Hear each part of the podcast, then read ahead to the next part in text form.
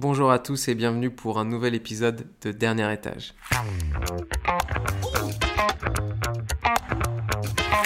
On dit souvent de ne pas acheter un coup de cœur, moi je suis pas d'accord. C'est important de ne pas regarder que le prix de l'appartement. Moi je prône toujours le dernier étage parce que déjà bah, c'est le nom du podcast, décidément il y a beaucoup de choses importantes quand on fait son premier achat. J'ai décidé d'aborder avec vous aujourd'hui un sujet simple mais efficace, les pièges à éviter lorsqu'on achète son premier appartement. Alors il y a plusieurs choses à, vérifier lorsqu'on achète son premier appartement. Déjà c'est de savoir si c'est un appartement pour faire son premier investissement locatif ou un appartement pour sa résidence principale. Parce qu'en fait, en fonction de ça, on va rechercher des choses différentes. Lorsqu'on achète son appartement pour euh, une recherche principale, moi je dirais que euh, c'est plus facile et c'est intéressant de fonctionner au coup de cœur. On dit souvent de ne pas acheter un coup de cœur, moi je suis pas d'accord. Je trouve que pour une résidence principale où on va y passer du temps et rester un, un nombre d'années, c'est important de bien se sentir dans le logement.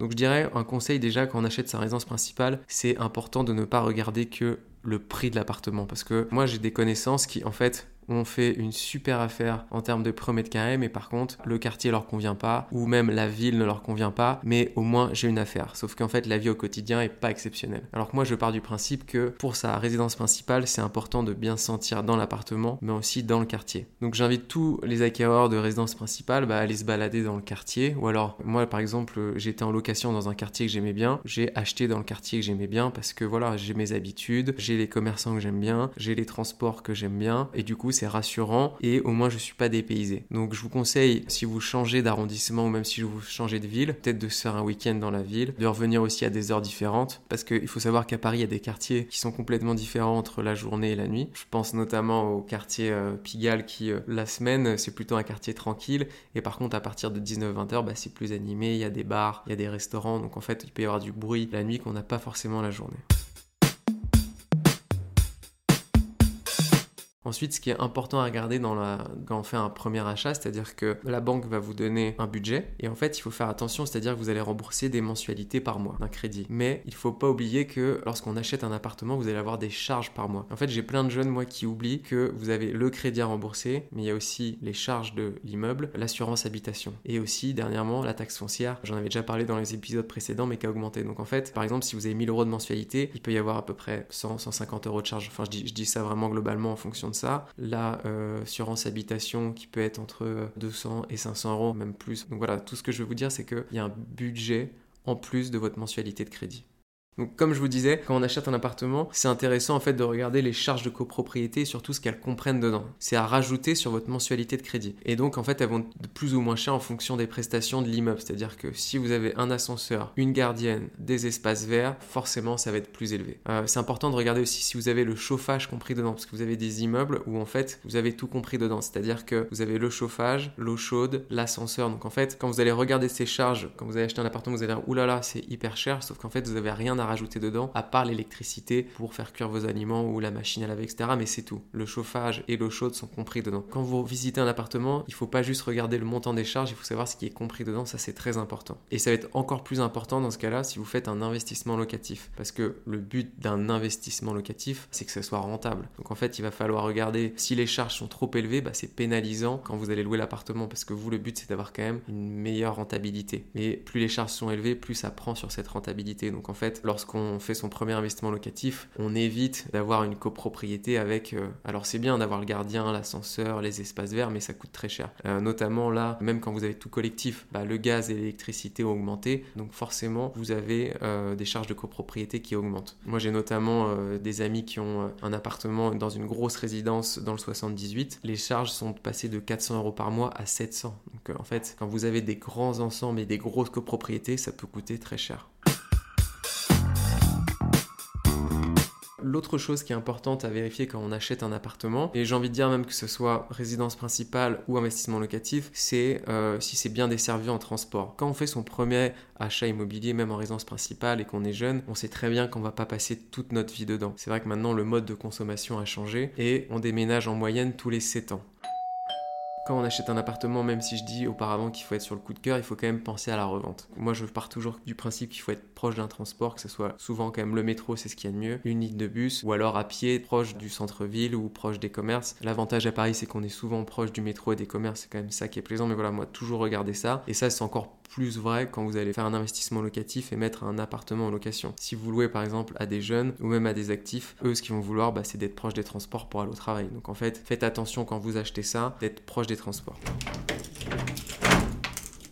Une autre chose qui est très importante à vérifier quand vous achetez un appartement, c'est euh, s'il y a des travaux de copropriété à prévoir. Parce que ça aussi, ça peut être la douche froide. C'est-à-dire que moi, je vous conseille toujours, quand vous êtes intéressé par un appartement, quand vous faites des visites, c'est demander les trois derniers procès-verbaux ou assemblée générale. Parce qu'en fait, ça va vous donner un peu les travaux qui sont à faire ou les travaux qui ont été faits. Parce que c'est dans les deux sens. C'est-à-dire que ça va permettre de savoir les travaux qui ont été faits dans, la copropriété. Il y a notamment en fait un carnet d'entretien, c'est le nom, qui répertorie tous les travaux qui ont été faits depuis des années. Donc ça permet de savoir si un peu l'immeuble est sain, si la copropriété est active, c'est-à-dire que bah, si euh, dès qu'il y a quelque chose qui est euh, abîmé, bah, le refait, parce que ça c'est important. Vous avez aussi des copropriétés en fait qui ne font rien et du coup qui se retrouvent après à un moment donné à devoir faire tout en même temps, c'est-à-dire la toiture, la façade, les escaliers. Et là en fait c'est la douche froide parce que vous pouvez vous retrouver avec une cote part, même si vous avez une petite surface, entre 5, 10, 15, 20 000 euros. Donc en fait quand on n'a pas prévu ça, bah, je peux vous dire que c'est la douche froide parce que ça peut vous empêcher de partir en vacances pendant plusieurs années, parce que 20 000 euros, je veux dire, c'est une énorme somme à débourser pour un ravalement auquel on n'avait pas forcément pensé. Alors c'est souvent ce qui est le plus onéreux, ce sont les ravalements de façade et les toitures.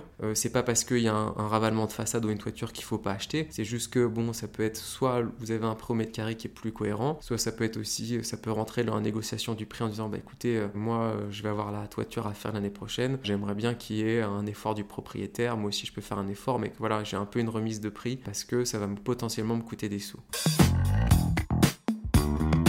Après, ce qui est important de vérifier aussi, euh, si vous faites un investissement locatif, moi j'ai envie de vous dire, en gros, aller du studio jusqu'aux deux pièces, s'il y a un ascenseur ou non, c'est pas vraiment euh, grave parce que vous trouverez toujours un locataire. Après, concernant un investissement locatif, si vous achetez une grande surface sans ascenseur, il faut faire attention parce qu'il y a des familles qui veulent absolument l'ascenseur pour un, confort. Après, euh, moi je prône toujours le dernier étage parce que déjà bah, c'est le nom du podcast et que c'est surtout, comme je disais, moi je trouve que c'est pas de voisin au-dessus, c'est plus de lumière. Mais voilà, faites attention. Si vous commencez à dépasser le 3 pièces à l'achat sans ascenseur, ça peut être un frein pour certaines personnes.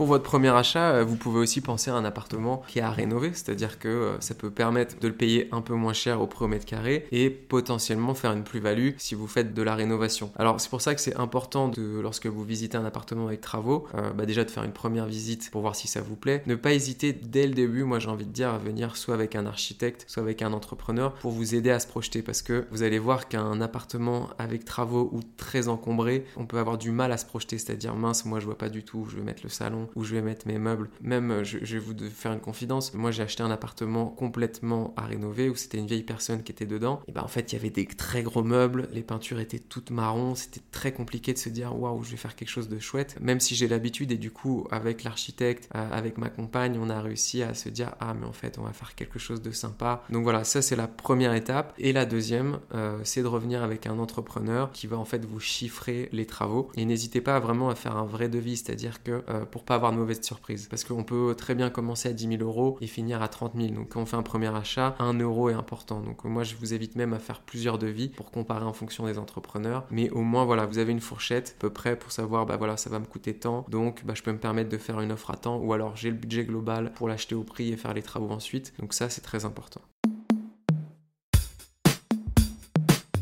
Une chose encore importante, c'est décidément il y a beaucoup de choses importantes quand on fait son premier achat. Il faut pas oublier, à Paris mais même ailleurs, même partout, on a des frais de notaire. Alors c'est un peu dur parce que les notaires vont se fâcher, on appelle, tout ça des frais de notaire, mais en fait ce sont des frais d'acquisition. Je sais pas si vous le savez, mais en fait en France on a à peu près 7,5 à 8% de frais de notaire et le notaire lui ne prend que 0,95. Donc en fait on pense toujours que le notaire prend les 8% et non, le reste c'est l'État. Donc euh, pour ça qu'ils aiment pas quand on dit les frais de notaire. Mais voilà, vous avez quand même une enveloppe supplémentaire à rajouter au prix que vous allez trouver de l'appartement. Donc c'est le prix de l'appartement plus les frais de notaire. Et là, vous avez le budget global. Et après, voilà, si vous faites des travaux, bah, vous avez aussi les travaux à rajouter. dirais surtout la première chose qui est importante à vérifier quand on fait son premier achat, c'est d'aller voir la banque en fait. C'est-à-dire qu'il faut avoir son dossier ficelé avant d'aller faire des visites parce que d'une, si vous faites pas ça et que vous avez le coup de cœur sur un appartement et que vous pouvez pas l'acheter, bah, vous allez être hyper déçu. Et franchement, euh, on peut être déçu pendant plusieurs mois parce qu'on se dit je suis passé à côté de l'appartement à cause de moi. Et surtout en ce moment avec l'augmentation des taux tous les deux mois ou tous les trois mois, c'est important d'aller voir sa banque régulièrement pour mettre son dossier à jour. Donc ça peut être la banque, mais ça peut aussi être un courtier en, prêt immobilier. D'ailleurs, ça sera l'objet euh, peut-être d'un rendez-vous avec un courtier euh, en prêt immobilier qui répondra à toutes nos questions parce qu'en ce moment avec l'augmentation des taux, ça peut être intéressant aussi d'avoir sa vision. Mais du coup voilà, au moins la banque va vous dire bah moi potentiellement je peux vous prêter avec tant d'apports. Comme ça au moins vous, bah, vous, vous ciblez le budget pour vos recherches et ça j'ai envie de dire c'est la première chose à faire. J'en ai déjà parlé euh, dans mes épisodes précédents, mais il est important de regarder forcément le DPE en ce moment, le diagnostic performance énergétique. Alors si vous faites un investissement locatif, je rappelle qu'en 2025, tous les DPEG ne pourront plus être mis en location. Donc faites attention si vous achetez un logement en DPEG, bah, de faire les petits travaux d'isolation comme j'avais déjà discuté avec vous la dernière fois pour pouvoir mettre l'appartement en location. Et puis si vous êtes à la recherche de votre résidence principale, il n'y a pas de restriction avec le DPE, mais c'est sûr que si vous êtes en G, je trouve que c'est toujours mieux d'isoler ou de changer le système de chauffage afin d'être euh, plus confortable et d'avoir euh, une facture euh, moins grosse d'énergie.